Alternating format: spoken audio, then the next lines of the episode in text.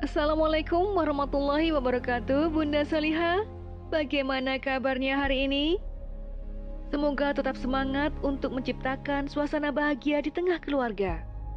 Kita kembali berjumpa di podcast Narasi Pos Media. Narasi Pos, cerdas dalam literasi media, bijak menangkap peristiwa kunci. Kehadiran buah hati di tengah keluarga bisa menjadi penyejuk jiwa. Nah, Bunda Saliha, Bagaimana agar kita bisa membentuknya senantiasa mandiri dalam segala aktivitasnya? Mari kita dengarkan bersama dalam rubrik Family dengan judul Membangun Kemandirian Sejak Dini, Menanam Investasi Masa Depan Buah Hati oleh Dwi Indah Lestari. Bunda Saliha tentunya sudah tidak asing dengan sebuah kalimat yang berbunyi, apa yang ditanam, itu yang dituai. Pola didik yang kita terapkan pada anak-anak adalah investasi untuk masa depan mereka. Salah satunya adalah dengan membangun kemandirian. Bekal kemandirian akan sangat berguna untuk mereka dalam menghadapi kehidupannya kelak. Pada dasarnya, fitrah manusia untuk mandiri sudah ada sejak ia lahir. Bahkan, bayi-bayi yang baru lahir telah dibekali kemampuan untuk belajar. Pada saat bayi mulai menyusu pada ibunya, bayi sebenarnya sedang belajar kemandirian dalam memenuhi rasa laparnya.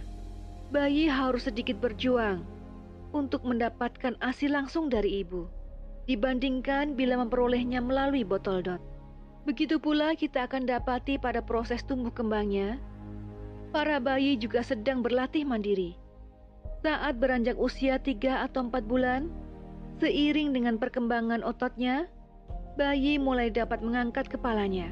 Perkembangan ini terus meningkat dengan bertambahnya usia sang bayi, hingga kemudian kita dapati mereka mampu berguling, lalu belajar untuk duduk, merangkak, hingga berjalan. Seluruh fase yang dijalani oleh seorang anak manusia itu menunjukkan bahwa fitrah kemandirian telah diberikan oleh Allah SWT. Sehingga manusia mampu mengarungi kehidupan dunia. Maka, sebagai orang tua, kita perlu menyadari bahwa anak-anak kita perlu untuk berlatih mandiri sejak dini. Orang tua tak perlu takut memberikan tugas dan membiarkan mereka mencoba menyelesaikan rintangan-rintangan yang mungkin dihadapinya. Itulah yang justru akan membuat anak-anak tangguh. Melatih kemandirian pada anak juga merupakan bentuk kasih sayang kita kepada mereka. Malahan, bila orang tua selalu menolong dan memanjakan mereka, inilah yang akan menghambat mereka menjadi individu mandiri.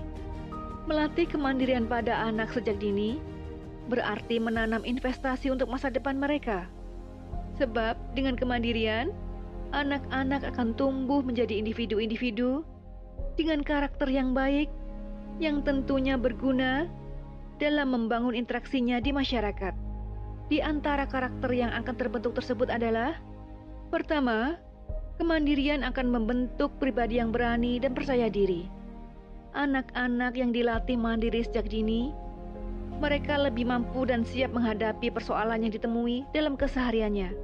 Sebab mereka sudah terbiasa berhadapan dengan serangkaian tugas yang harus diselesaikannya.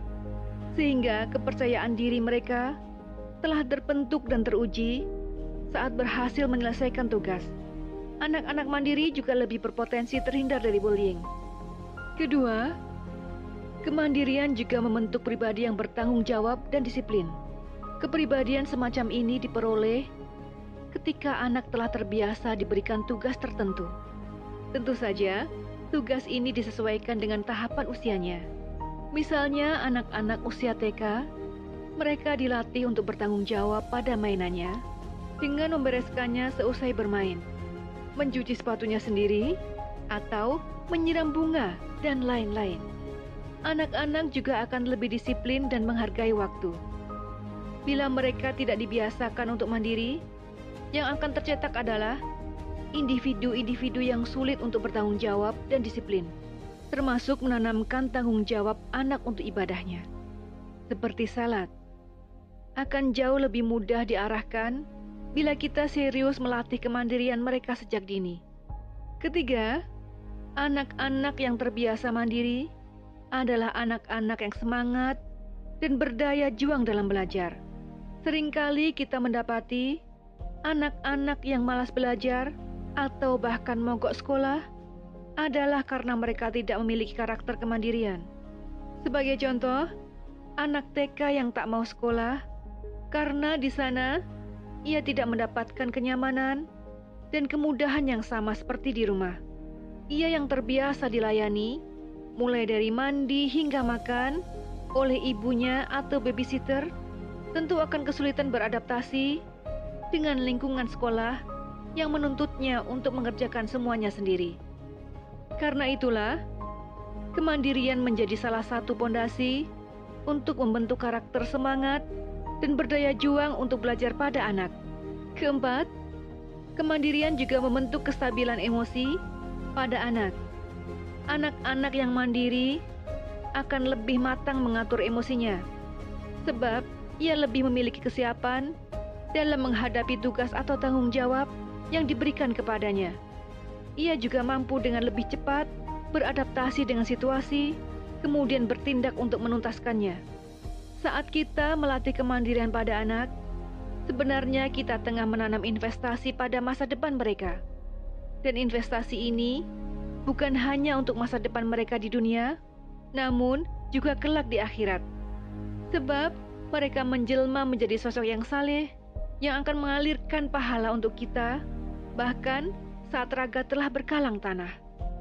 Apabila manusia itu meninggal dunia, maka terputuslah segala amalnya kecuali tiga, yaitu sedekah jariah, ilmu yang bermanfaat, dan doa anak saleh yang berdoa baginya. Hadis riwayat Imam Muslim. Untuk itu, sebagai orang tua, kita harus memahami peran penting untuk menanamkan kemandirian kepada buah hati.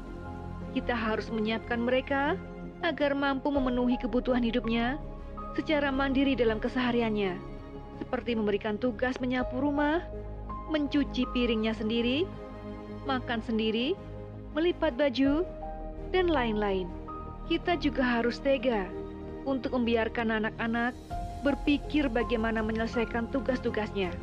Mungkin mereka akan menghadapi rintangan, hambatan, atau hal-hal yang membuat mereka kecewa. Namun, itu semua adalah bagian dari pembangunan karakter mandiri pada anak. Kita juga tidak boleh terburu-buru mengulurkan bantuan saat anak menemui kendala.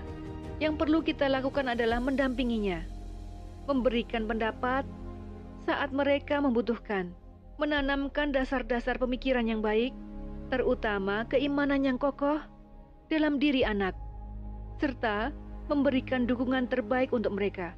Keinginan instan yang hanya berorientasi pada hasil justru akan memotong sayap anak-anak untuk berkembang. Mereka bisa terlena dengan kemudahan-kemudahan, berdalih kasih sayang yang tersaji di depannya. Hal inilah yang malah akan menghancurkan masa depan anak-anak kita.